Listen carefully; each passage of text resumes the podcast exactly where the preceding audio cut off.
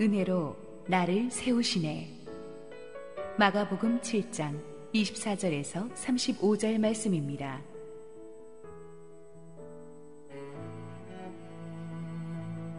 예수께서 일어나사 거기를 떠나 두루 지방으로 가서 한 집에 들어가 아무도 모르게 하시려 하나 숨길 수 없더라. 이에 더러운 귀신 들린 어린 딸을 둔 한 여자가 예수의 소문을 듣고 곧 와서 그 발 아래에 엎드리니 그 여자는 헬라인이요 수로보닉의 족속이라 자기 딸에게서 귀신 쫓아내 주시기를 간구하거늘 예수께서 이르시되 자녀로 먼저 배불리 먹게 할지니 자녀의 떡을 취하여 개들에게 던짐이 마땅치 아니하니라. 여자가 대답하여 이르되 주여 올소이다마는 상 아래 개들도 아이들이 먹던 부스러기를 먹나이다. 예수께서 이르시되 이 말을 하였으니 돌아가라. 귀신이 내 딸에게서 나갔느니라 하시매. 여자가 집에 돌아가 본즉 아이가 침상에 누웠고 귀신이 나갔더라. 예수께서 다시 두로 지방에서 나와 시돈을 지나고 대가볼리 지방을 통과하여 갈릴리 호수에 이르심에 사람들이 귀먹고 말 더듬는 자를 데리고 예수께 나와 안수하여 주시기를 간구하거늘.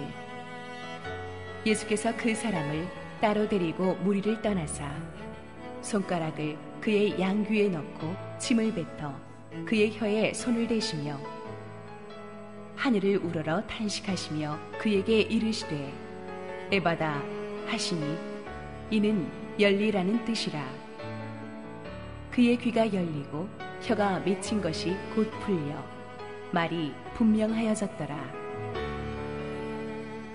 할렐루야 이 공간 가운데 함께 하시고 우리 예배와 찬양의 이유 되시고 대상 되신 우리 하나님께 큰 박수로 영광 올려드리겠습니다. 네.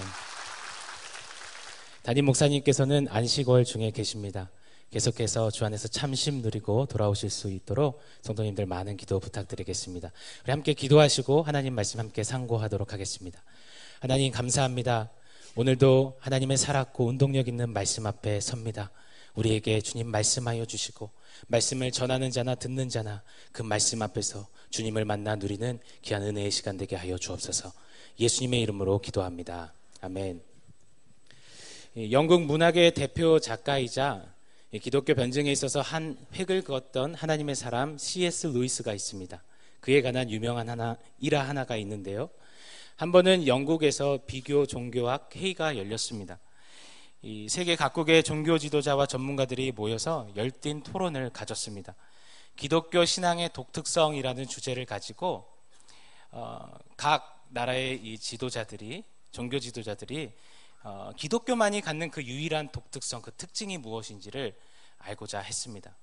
이 토론이 길어지고 답이 좀처럼 나오질 않는데 그때 마침 이 루이스가 방을 잘못 찾아서 들어온 겁니다. 근데 들어와 보니 이 분위기가 너무나 심상치 않아요. 심각해요.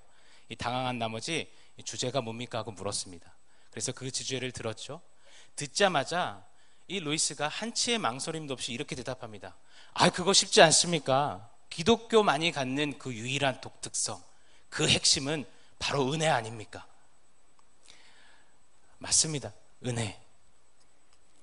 이 성경을 읽으면 읽을수록 이 신앙생활을 하면 할수록 아무리 생각해봐도 은혜 외에는 달리 설명할 길이 없습니다. 복음의 진수 그 핵심을 완전히 완벽히 충족히 설명하여 담아낼 수 있는 단어는 은혜뿐입니다.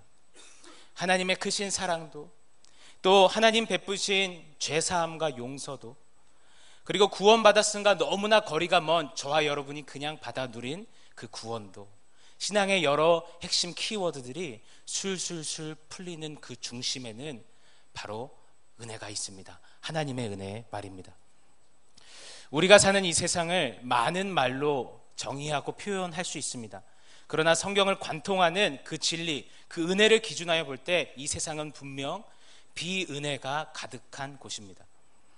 그리고 그 안에서 우리는 마치 오염된 공기를 느끼지 못하고 호흡하는 것처럼 부지 중에 비은혜의 영향, 영향력 아래 살아갑니다.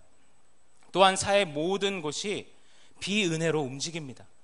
이 정치 산하 정치 산하의 모든 기관들, 정치, 경제, 문화, 예술, 연예, 스포츠계까지 은혜로 움직일 수가 결단코 없습니다.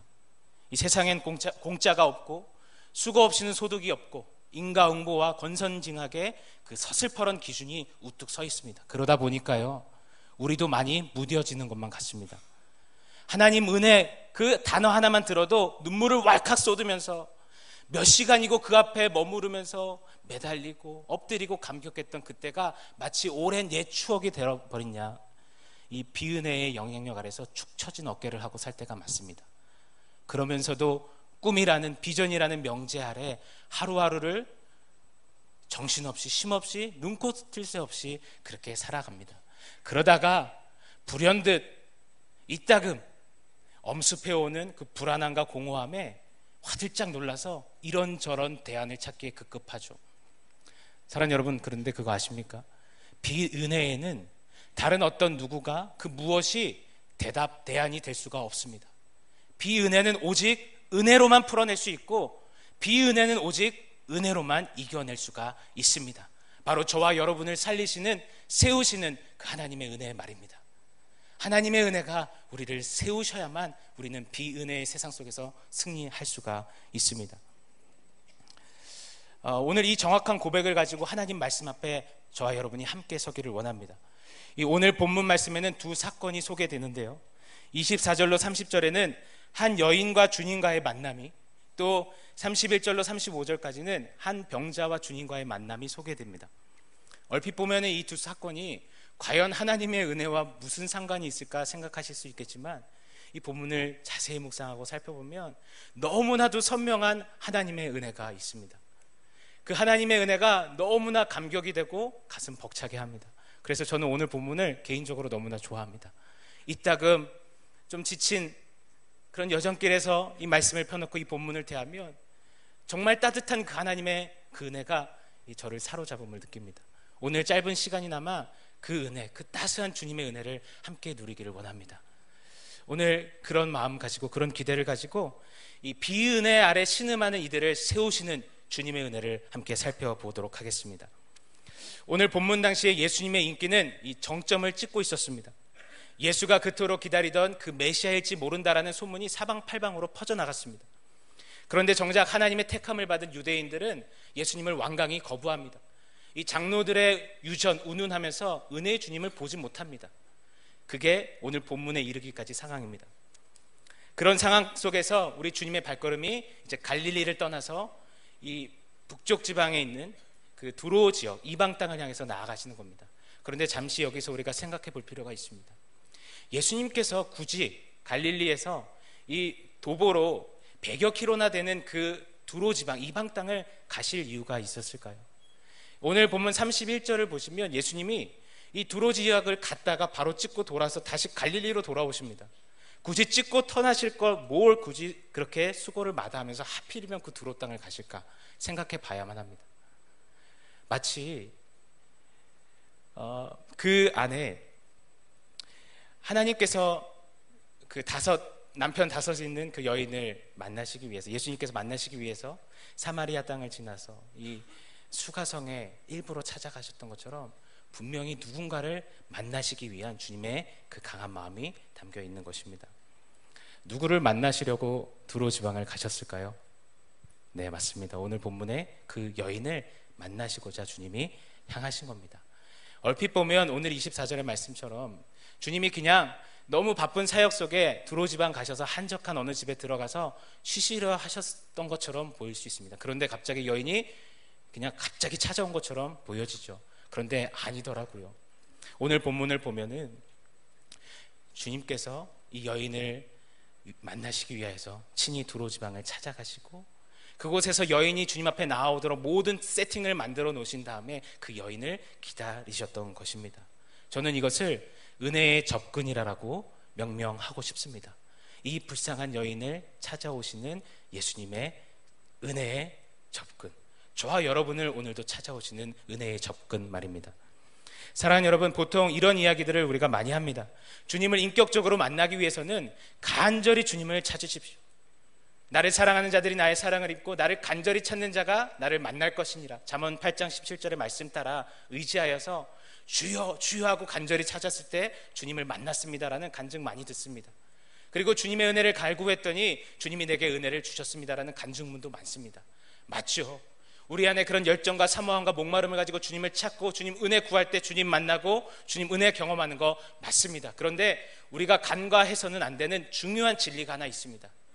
우리의 열정과 우리의 부르짖음을 통로로 사용하셨던 그 주님이 우리가 외치기 전에 이미 은혜의 접근으로 그 자리에 찾아가시고 우리를 만나시기 위해 모든 환경을 만드시고 우리를 은혜로 붙잡으시고 찾아와 주셨다라는 그 사실 우리는 반드시 기억해야만 할 것입니다.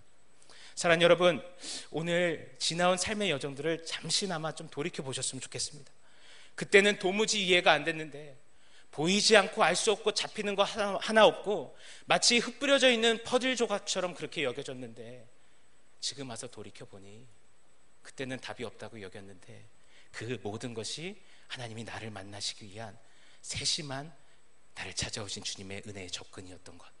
그 퍼즐이 하나하나 맞춰졌더니 주님 그 은혜가 보여지는 그 감격이 오늘 우리, 우리 가운데 누려지기를 예수님의 이름으로 축원합니다. 우리 함께 25절, 26절을 읽겠습니다. 같이 읽습니다. 이에 더러운 귀신 들린 어린 딸을 둔 한 여자가 예수의 소문을 듣고 와서 그 발 아래 엎드리니 그 여자는 헬라인이요 스로보닉의 족속이라 자기 딸에게서 귀신 쫓아내 주시기를 간구하거늘 이 당시 배타적인 선민 의식으로 가득 찼던 이 유대인들의 기준으로 보면 여인은 최악입니다. 익히 잘 아시는 바와 같이 당시의 유대인들은 이 이방인들을 상종하지 않았습니다. 그리고 유대인들은 여자를 어, 사람 취급하지 않았습니다. 그리고 더욱이 이 귀신 들린 사람은 하나님에게 또 신에게로부터 저주받았다라고 그런 천한 부류로 대했습니다. 이 비은혜의 기준 앞에서 딱 보면은요, 오늘 여인은 자격 미달이고 최악 조건을 갖춘 사람입니다. 이방인이죠. 여자입니다. 그리고 문제가 하나 있는데 이 딸이 귀신에 들렸습니다. 그것도 더러운 귀신의 말이죠. 근데 그럼에도 불구하고요. 여인은 너무나 절박합니다. 눈에 넣어도 안 아픈 자식인데 이 아이가 너무나 아픕니다. 더러운 귀신에 들려가지고 이젠 더 이상 손 쓸 수가 없습니다. 가슴이 점이다 못해 시려옵니다. 그래서 그래서 그 모든 것을 안고 주님 앞에 나아가는 거죠. 그리고 엎드려 간청합니다. 우리 26절에 간구하거늘 이 말씀은 어, 비완료 시제입니다. 그냥 한 번 요청했다란 말이 아니라 거듭거듭 재차 계속해서 주님 앞에 간구했다라는 말입니다. 예수님, 선생님, 제발 제 딸 좀 고쳐주세요. 불쌍한 이 아이 좀 제발 살려주세요. 이 아이만 살 수 있다면 귀신만 쫓아내 주시면 저 뭐든 할 수 있어요. 제발 도와주세요라고 그렇게 거듭 절박한 가운데 울부짖고 있는 것입니다. 자, 그렇다면 이쯤 우리가 기대하는 바는 무엇일까요? 이 여인이 이렇게 절박함으로 나왔으면 우리가 기대하는 바 예수님의 반응은 궁율이 풍성하신 모습으로 여인아 내가 안 오라 하면서 좀 안아주시고 일으켜 주시면서 그 소원대로 딸을 고쳐주시는 것 우리가 기대하는 예수님의 모습 아니겠습니까? 그런데 오늘 예수님이요 너무나 이상합니다. 예수님답지 않는 모습을 그런 반응을 하세요. 우리 27절을 함께 읽어보겠습니다. 같이 읽습니다. 예수께서 이르시되 자녀로 먼저 배불리 먹게 할지니 자녀의 떡을 취하여 개들에게 던짐이 마땅치 아니하니라. 예수님의 매몰찬 답변입니다. 여인이 그간 들어왔던 예수님과는 너무나 다른 모습입니다. 여기서 자녀란 하나님께 택함 받은 유대인을 뜻하고요. 계란 이방인들을 뜻합니다. 당시 유대인들은 이방인들을 실제로 개로 부르곤 했습니다. 즉 자녀들에게 줄 이 귀한 특권을 개들에게 줄 수 없다는 단호한 주님의 답변이셨습니다. 그러니까 치유뿐만 아니라 이 구원의 특권이 택함 받은 제사상 나라인 유대인들에게 먼저 있다라고 주님 뜻하신 거예요. 그런데 그 뜻이야 어쨌든지 간에 여인은 그냥 이 예수님의 답변이 너무나 냉혹하리만큼 차갑습니다. 너무나 아픕니다. 안 그래도 자신의 최악 조건 때문에 쭈삣쭈삣하고 있고요. 그리고 정말 그 자리가 너무나 괴롭고 외로웠을 여인인데 그런데 그때 예수님이 예수님 앞에 여인, 나온 그 절박한 여인을 향해서 개 취급을 하시는 겁니다. 예수님답지 않습니다. 너무 하십니다. 만약 우리였다면은 소위 우리가 흔히들 말하는 시험 받기에 충분하고도 남는 상황입니다. 여인 입장에서는 도무지 이해가 안 되고 기가 찰 노릇인 것이죠. 그런데 한 가지 여기서 우리가 좀 생각해 볼 사항이 하나 있습니다. 이 성경을 읽어 내려가다 보면 하나님께서는 이따금 무언가를 우리에게 가르쳐 주시고자 할 때, 무언가를 확인하시고자 하실 때, 이 여인이 경험했던 이런 상황 같은 상황을 사용하시는 것을 우리가 성경을 통해서 곳곳 볼 수가 있습니다. 히브리서 11장을 보시면 이 하나님께서 아브라함에게 무언가를 확인하시기 위해서 사용하셨던 그 상황을 소개하십니다. 이 백세에 얻은 아들 금이야 오기야 키운 그 아들 이삭을 제물로 바치라는 주님의 명이 떨어집니다. 이때 이 히브리 기자는요, 아브라함 편에서는 얼마나 기가 차고 너무나 당황했을 법한 명령이죠. 그 명령을요, 히브리 기사가 이분 도우라는 단어를 써서 표현해냅니다. 여러분 학창 시절의 추억을 떠올리면서 한번 되새겨 보겠습니다. 이분 도우 하면 한번 띄워주시겠어요? 이분 도우. 자, 이 단어의 뜻이 무엇이죠? 그럼에도 불구하고 비록 뭐뭐일지라도라는 뜻입니다. 여러분 다 아시죠? 빨리 고개 끄덕끄덕 하셔야 됩니다. 네. 예, 이 단어를 써서 히브리 기자가 설명해내요. 이런 뜻입니다. 하나님께서는 이삭을 통해서 큰 민족을 이루시고 하나님 하나님 구원을 이루시겠다라고 언약하셨음에도 불구하고 그럼에도 불구하고 이삭을 제물로 바치라신다. 역설적이고 하나님답지 않는 그 모습을 히브리 기자는 어쩌면 표현해내는 것 같습니다. 오늘 여인이 맞닥뜨린 상황 또한 똑같습니다. 이분 노의 상황이에요. 예수님 저분은 사랑이 많으시고 누구든 다 고쳐주시며 메시아라고 하는데 누구든 차별 없이 안아주시고 소원을 이루어 주시는 분이라고 들었는데 그럼에도 불구하고 그분이 나를 개라고 하신다. 그 상황에 지금 처해 있는 것입니다. 그런데요, 이따금 하나님의 사람들이 오늘 여인이 이 맞닥뜨리는 이분도의 상황, 그 상황을 허락하신 그 이유를 성경을 통해서 결론을 통해서 보니까요, 하나님께서는 그 이분도의 상황을 통해서 아브라함에게는 믿음의 조상으로서의 믿음을 확인하셨고요. 오늘 본문의 이 여인을 여인에게는 이분도의 상황을 통해서 은혜의 본질을 고백해 하셨습니다. 이렇게 말이죠. 28절 같이 읽겠습니다. 같이 읽습니다. 여자가 대답하여 이르되 주여 올소이다마는 상 아래 개들도 아이들이 먹던 부스러기를 먹나이다. 예수님의 냉혹한 푸대접 앞에서 여인은 주여 올소이다 맞습니다 라고 고백합니다. 정말 가뜩이나 괴로워 죽겠는데 아픈데 이분 도후에 도무지 받아들일 수 없는 상황까지 엎친 데 덮친 격입니다. 그 현장에서 오늘 우리 예수님이 이 여인에게 이 엄청난 고백을 끌어내시는 것입니다. 주님, 저는 개 맞습니다. 자녀라고 불릴 수 없는 이방인입니다. 주님, 그리고 저는 당신과 얼굴을 맞대면서 얘기할 수 없는 그런 여자입니다. 제 딸이 더러운 귀신에 들렸습니다. 저는 그런 사람 맞습니다. 주님, 옳습니다. 저는 오늘 당신께 나아올 수 있는 어떠함이라고는 하나 찾아볼 수 없는 그런 사람입니다. 오늘 당신에게 나와서 당당하게 서서 내 딸아이 고쳐주세요. 귀신 쫓아내 주세요 라고 요청할 수 있는 그 어떠함이 자격이 내게는 하나도 없습니다. 가슴 쓸어내리듯 여인으로 하여금 고백하며 주님 앞에 엎드리게 하시는 겁니다. 사랑하는 여러분, 은혜가 무엇입니까? 은혜란 당연히 받아 누리는 것이 아닙니다. 어떤 자격이 있어서 어떤 조건이 충족돼서 받아 누리는 것은 절단코 아닙니다. 은혜란 자격 없는 자에게 값없이 그저 찾아오는 것입니다. 아멘. 주님, 내 자격으로는 조건으로는 불가능이지만 지금 내가 당신 앞에 나아옴은 내가 아닌 오직 당신의 은혜임을 고백합니다. 내 아이가 죽고 사는 것도 당신 은혜 하나 있음을 고백합니다. 자녀의 상에서 떨어지는 그 부스럭이라도 취할 수 있음도 나의 어떠함이 아니라 오직 당신의 은혜임을 고백합니다. 맞습니다. 옳습니다. 인정하는 것. 그 은혜의 본질을 오늘 여인의 입으로 고백해 하시는 겁니다. 제가 청소년들, 대학생들, 청년들을 신망하면 꼭 하나 묻는 질문이 있습니다. 이겁니다. 너 오늘 죽으면 천국 가? 여러분 굉장히 황당한 질문이죠. 근데 이 질문이요. 놀랍고 신기한 것은요. 절반이나 되는 이 젊은이들이 네라고 답을 못해요. 쭈삣쭈삣합니다. 그 대표적인 이유는 이래요.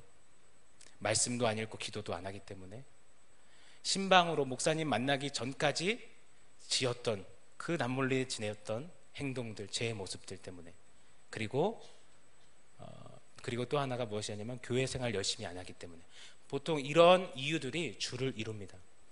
이 뻔뻔하게 어, 천국 당연히 가는 거 아니에요 라고 대답하는 것보다 더 겸손해 보일 수 있습니다. 그런데 더 큰 교만입니다. 그 저변에는 비은혜의 세상 속에서 알게 모르게 습득한 그 비진리가 작용하고 있는 것입니다. 하나님께 나아가기 위해서는 천국 가기 위해서는 여타 다 종교가 말하는 것처럼 자격을 갖춰야 돼. 잘 되는 너가 돼야 돼. 그리고 지성이면 감천이잖아. 나의 어떠함을 어떤 조건들을 갖춰서 쌓아서 나아가겠다라는 그 교만이 잠재되어 있는 것입니다. 영혼의 바벨탑을 쌓는 거죠. 오늘 어쩌면요. 이 여인이 알게 모르게 쌓았을 법한 그 영혼의 바벨탑을 오늘 주님이 와르르 무너뜨리시는 겁니다. 그리고 아무것도 없는 그런 모습으로 그냥 그저 서서 맞습니다, 주님. 옳습니다. 당신 은혜 뿐입니다라고 고백하는 그 자리에 서게 하신 것입니다. 에베소서 2장 1절을 함께 읽어보고 싶습니다. 같이 읽습니다. 그는 허물과 죄로 죽었던 너희를 살리셨도다. 허물과 죄로 죽었던 우리입니다. 죽을 뻔했다? 죽을 수도 있었다가 아닙니다. 완전히 죽은 자입니다. 여러분, 완전히 죽은 자가 무슨 자격을 갖추고 무슨 조건을 충족할 수가 있겠습니까? 오직 하나님의 은혜가 찾아오시고 하나님의 은혜가 저와 여러분을 붙드시고 하나님의 은혜가 살리시고 하나님의 은혜가 우리로 고백해 하시고 하나님의 은혜가 그 주님 은혜를 인정케 하신 것입니다. 사랑하는 여러분, 오늘 혹시 이 자리에 오늘 여인이 맞닥뜨렸던 것처럼 이분 도우의 그 상황 앞에 서 계신 성도님들이 계십니까? 하나님답지 않다면서 하나님 도대체 왜요? 하나님 왜 이건 뭐죠 도대체?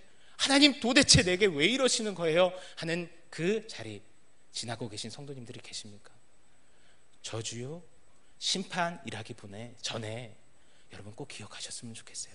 어쩌면 서슬퍼런 우리의 자, 우리가 쌓아서 주님 앞에 나아가려고 했던 그 모든 자격들, 조건들을 다 내려놓고 하나님 은혜입니다. 하나님 은혜밖에 없습니다라고 고백해 하시는 하나님 은혜의 역사임을 꼭 기억하시길 바랍니다. 그리고 저와 여러분의 태도는 엎드리는 거죠. 주님 맞습니다. 자격 없습니다. 불가능입니다. 나의 하나 어떠함이 결단코 아닙니다. 나의 나 된 것은 오직 하나님 당신의 은혜뿐입니다. 이렇게 고백하는 이 고백이 우리 영혼 깊숙한 곳부터 터져 나오고 절절히 주님 앞에 고백되어지는 이 은혜의 자리 되시기를 축원합니다. 우리 29절 30절 함께 또 읽겠습니다. 예수께서 이르시되 이 말을 하였으니 돌아가라 귀신이 내 딸에게서 나갔느니라 하시매 여자가 집에 돌아가 본즉 아이가 침상에 누웠고 귀신이 나갔더라. 옳습니다. 고백함의 은혜를 인정했더니 그 말 들으신 주님이 그 즉시 여인의 평생 소원을 응답하셨습니다. 시간과 공간을 초월하는 하나님의 은혜가 이 여인의 딸을 치유하십니다.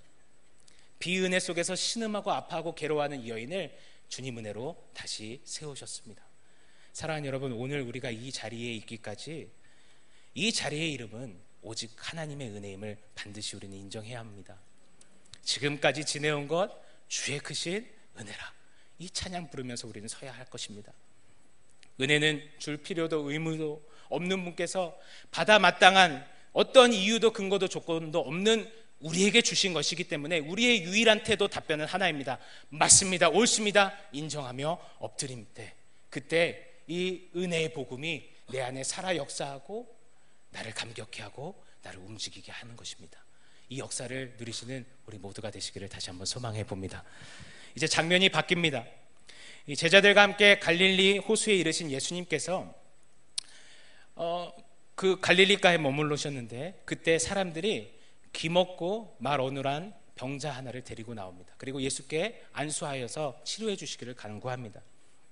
이 적극적으로 예수님 앞에 나와서 엎드렸던 여인과는 반대로 이 사람들에 의해서 그 도움 의지하에서 간신히 살아가는 모든 의지와 모든 자존감이 바닥난 사람임을 우리가 추측해 볼 수 있습니다. 언제부터인지 모르겠습니다. 그러나 이 귀가 먹었다 보니까 입이 어눌해지고 혀가, 혀가 뭉칩니다. 말을 하지 못하게 됩니다. 꽤 오랜 시간을 그렇게 아파했습니다.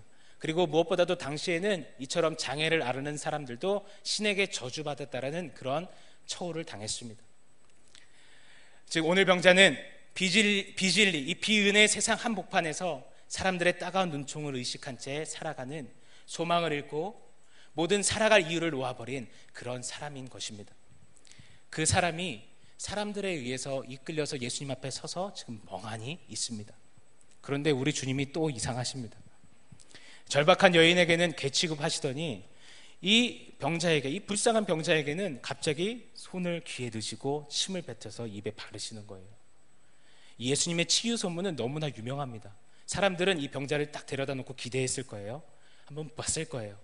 아, 이 옷깃에 스쳤을 때 나왔던 병자처럼 아니면 말씀 한마디로 치유하시고 병마가 떠나가는 그 기적을 우리가 다시 보겠구나. 그렇게 기대감으로 서 있었을 것입니다.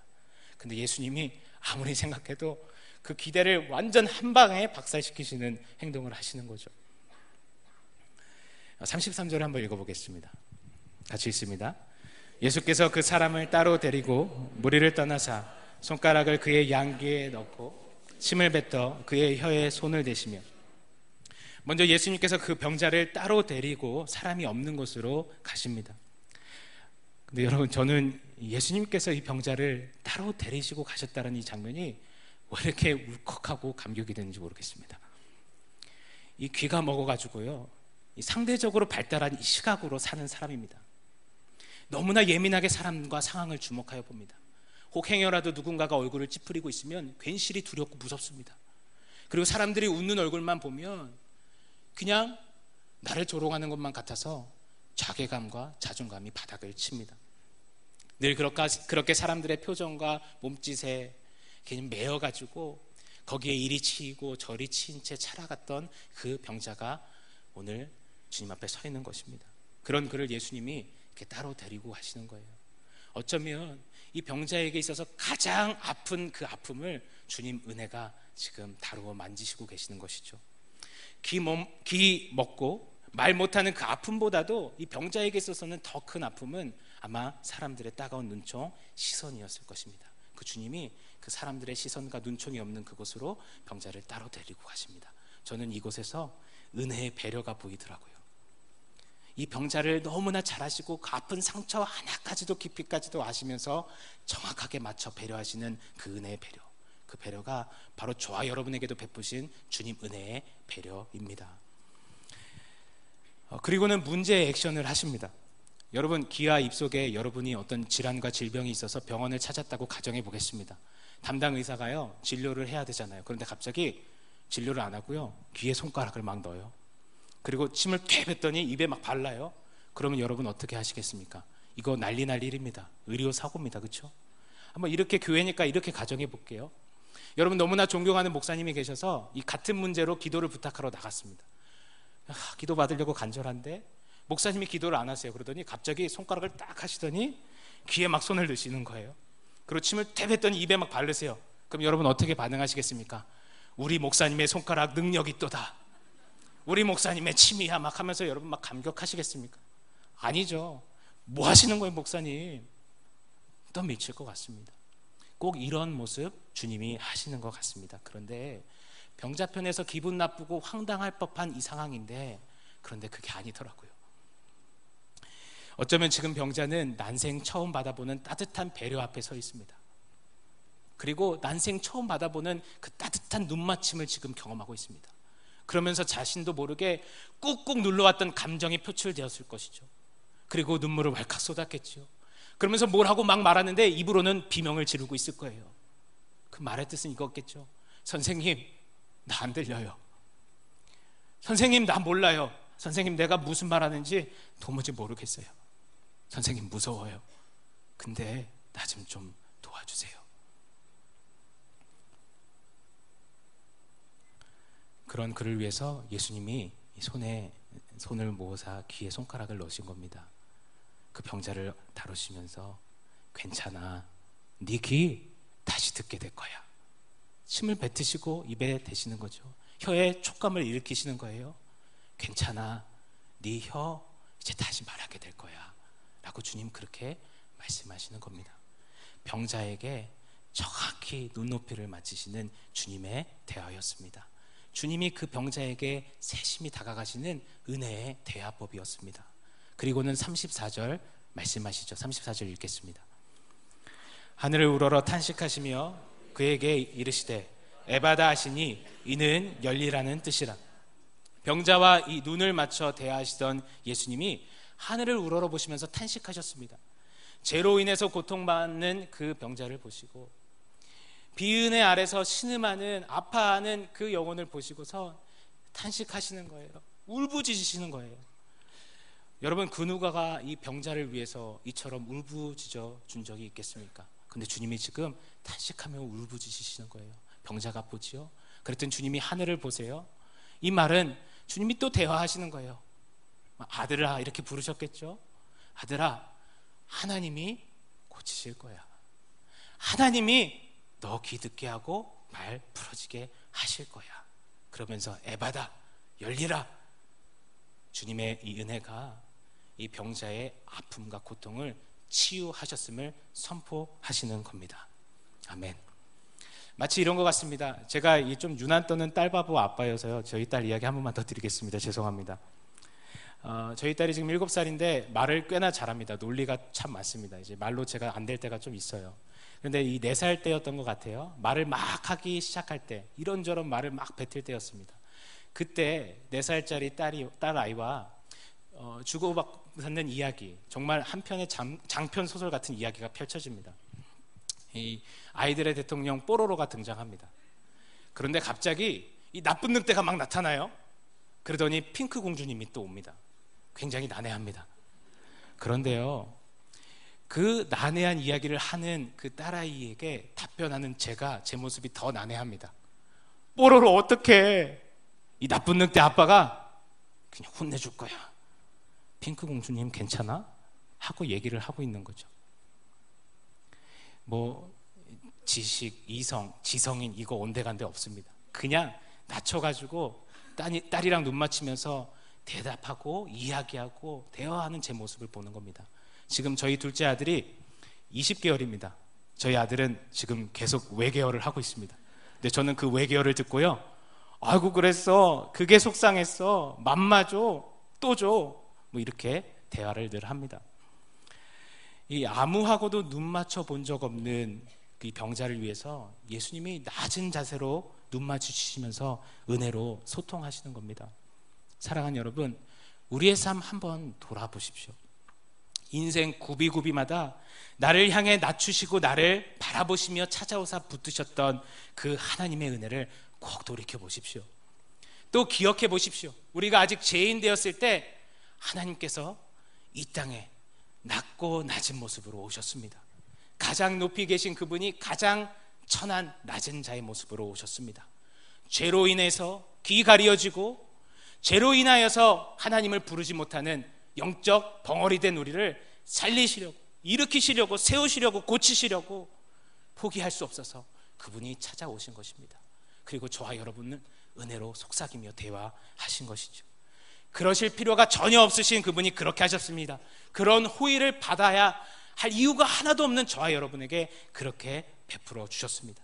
오늘 그 은혜가 우리의 영혼을 사로잡고 감사가 없는 자리라고요? 아니요. 그 은혜 생각하면 감사가 터져 나오고 엎드릴 수밖에 없는 그 감격이 우리 안에 누려지기를 간절히 소망합니다. 35절 같이 읽겠습니다. 그의 귀가 열리고 혀가 맺힌 것이 곧 풀려 말이 분명하여 졌더라. 이 병자에게 귀가 들리고 말이 풀리는 기적이 임했습니다. 그런데 치유받은 귀와 혀보다도 더 강렬히 남은 것이 있습니다. 바로 주님 은혜지요. 주님 눈빛, 그리고 짧은 시간이었지만 아무것도 안 들리는 그때 주님과 나눴던 그 눈빛, 그 대화, 그 손짓, 그리고 그 촉감. 이 병자는 평생 잊을 수가 없습니다. 그리고 평생 처음 받아본 자신을 위해 흘리는 그 은혜의 눈물 말입니다. 비은혜의 산물처럼 여겼던 여겨졌던 이 병자를 주님 은혜로 고치시고 세우신 것입니다. 포기야 절망도 예수님 그분의 은혜가 임하면 그곳에서 다시 일어섬이 일어납니다. 오늘의 포기, 절망 가운데 서 계신 성도님들 계십니까? 주님 은혜면 충분합니다. 오늘 이 본문을 연구하면서 반드시 한 번은 다루어야 하는 구약의 한 단락이 있습니다. 오늘 본문에 대한 하나님이 미리 예언하시고 설명해 놓으신 주석과도 같은 단락입니다. 오늘 본문과 꼭 짝꿍처럼 다니는 본문인데요. 우리 한번 읽어보고 마치겠습니다. 우리 이사야서 35장 3절로 6절을 같이 읽겠습니다. 같이 읽습니다. 너희는 약한 손을 강하게 하며 떨리는 무릎을 굳게 하며 겁내는 자들에게 이르기를 굳세어라 두려워하지 말라 보라 너희 하나님이 오사 보복하시며 갚아 주실 것이라 하나님이 오사 너희를 구하시리라 하라 그때에 맹인의 눈이 밝을 것이며 못 듣는 사람의 귀가 열릴 것이며 그때에 저는 자는 사슴같이 뛸 것이며 말 못하는 자의 혀는 노래하리니 이는 광야에서 물이 솟겠고 사막에서 시내가 흐를 것입니다. 이사야 35장은 도래할 메시아 시대에 임할 그 엄청난 회복을 노래합니다. 예언합니다. 오늘 마가는 여인과 병자의 이 사건을 통해서 한 가지 분명한 메시지를 던지는 겁니다. 하나님의 택함을 받았는데 그런데 그럼에도 예수님을 거부하는 유대인들을 향해서 또 비은혜 아래 신음하는 모든 이들을 향해서 정확한 메시지를 선포합니다. 오늘 본문의 사건을 동일하게 기록한 이 마태의 기록을 보면 마태복음 15장 30절에 이 기먹고 말 어눌한 병자 외에도 맹인과 또 다리 저는 자가 치유를 받았다라고 말합니다. 즉 오늘 이 마가의 메시지는 이겁니다. 여러분 맹인이 눈을 뜨는 것 본 적이 있습니까? 여러분 귀머거리가 듣는 것 보셨습니까? 여러분 다리 저는 자가 안지뱅이가 일어서는 것, 사슴처럼 뛰는 것 보셨습니까? 여러분 말 못하는 자가 말하면서 노래하는 것 들어보셨습니까? 없지요. 그런데요, 성경은 메시아 그분이 오면 이 모든 일이 일어난다라고 하셨습니다. 그런데 여러분 지금 보시지 않습니까? 이 예수님이야말로 바로 그 약속된 메시아십니다. 이분이야말로 메시아십니다라고 선포하고 있는 것입니다. 그런데 이사에서 이 35장 4절을 보시면 하나 좀 의아해하는 표현이 있습니다. 이 메시아가 오시면 회복이 있지만 그 이면에는 너희 하나님이 오사 보복하시리라라고 표현하십니다. 구원도 좋고 회복도 좋은데요. 보복이라니요. 보복은 웬 말입니까? 우리가 좀 의문을 가질 수 있는데요. 여러분, 보복하면 무엇이 생각나십니까? 하나님의 공의가 죄 가운데로 풀어지는 그 보복, 그 보복이 어디서 풀렸습니까? 바로 십자가지요. 이 이야기가 좀 이해될 만한 제가 좋아하는 한 이야기가 있습니다. 짧게 드리고 마칠게요. 어, 제가 몇 해 전에 책으로 만난 한 목사님의 이야기입니다. 이 셋째 아이를 낳고 며칠이 지나서 이 아내가 급성 뇌경색으로 이 어, 식물인간 상태가 되었습니다. 그렇게 여러 해를 지나고 어, 이제 눈으로 눈 깜빡함으로 yes no를 말할 수 있는 아내를 뉘어놓고 새 아이를 양육하면서 개척교회 목회를 합니다. 그러던 날 하루는 퉁퉁 부어있는 아내 발을 생각해서 이 노점에서 파는 찜질기 하나를 구입합니다. 그리고 기쁜 마음에 가서 찜질을 해주죠.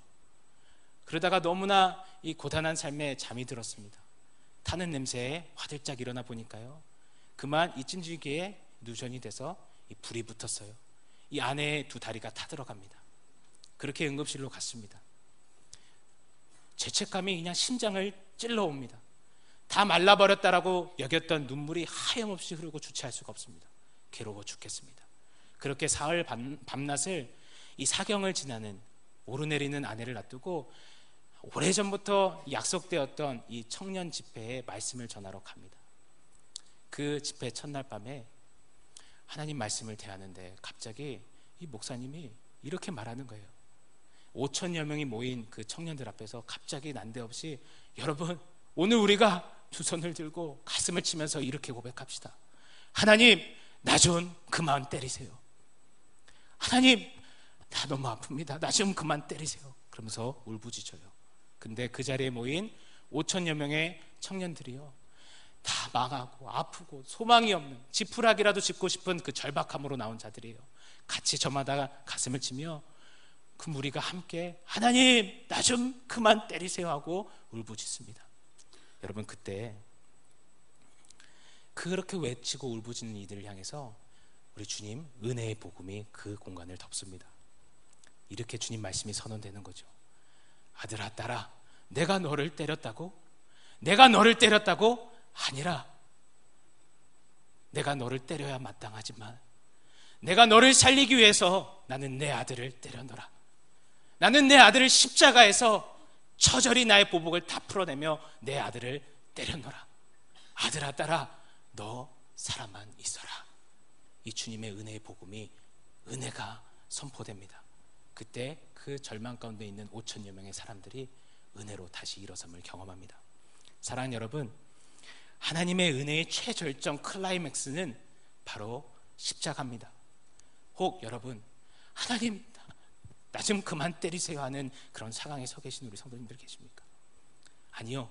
그런 분들뿐만 아니라 비은혜 아래 살아가는 저와 여러분은 모두가 어떤 상황에 계시더라도 우리의 믿음의 눈 들어서 십자가를 바라봐야만 합니다. 십자가에서 외쳐 메아림쳐 울리는 그 주님의 은혜의 외침을 우리는 들어야만 합니다. 너 살리기 위해서 내가 내 아들을 때려놓라. 받아 마땅한 것을 받지 않은 나.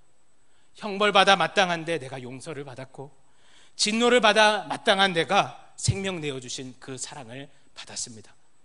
죄에 대한 모든 보복이 십자가 위 독생자 예수께 쏟아지고 그리고는 죄인 중에 개수와 같은 저와 여러분이 사함을 얻었습니다. 이 은혜면 충분합니다. 이 은혜가 비은혜를 살아가는 저와 여러분을 오늘도 찾아오사 일으키고 세우십니다. 사랑하는 성도 여러분, 오늘 다른 어떤 것 바라보지 마십시오. 절망하고 아파하고 눈물 뿌리지 마십시오. 잠시 잠깐 아플 수 있어도 그거는 괜찮습니다. 왜냐하면 주님 은혜만 있으면 우리는 또다시 오뚜기처럼 우두커니 일어설 수 있습니다. 기억하십시오. 주님 은혜가 비은혜를 살아가는 우리를 반드시 일으키고 세우시고야 말 것입니다. 그 주님 은혜 붙잡고 소망으로 붙드시는 그래서 승리를 누리시는 우리 성도님들 한 분 한분 되시기를 예수님의 이름으로 축원합니다. 함께 기도하겠습니다. 하나님 어쩌면 우리가 너무나 잘 알지만 놓쳐버렸던 하나님의 은혜를 다시금 새기게 하시니 감사합니다. 하나님 너무나 바삐 살다가 또 너무나 이런저런 아픔 속에 절규하다가 하나님의 은혜를 보지 못했던 자리에서 이제 돌이키겠습니다. 받을 자격이 하나도 없지만 그냥 거저 부어주신 그 값없는 은혜를 다시 한번 깊이 깨닫게 하시고 오늘 내가 이 자리에 서 있으면 오직 하나님의 은혜뿐입니다라고 고백하며 그 은혜를 읊조리며 그 은혜로 나아가 승리하는 이 비은혜의 시대를 주님 은혜로 넉넉히 이겨내는 우리 모두가 되도록 주님 역사하여 주시옵소서. 예수님의 이름으로 기도합니다. 아멘.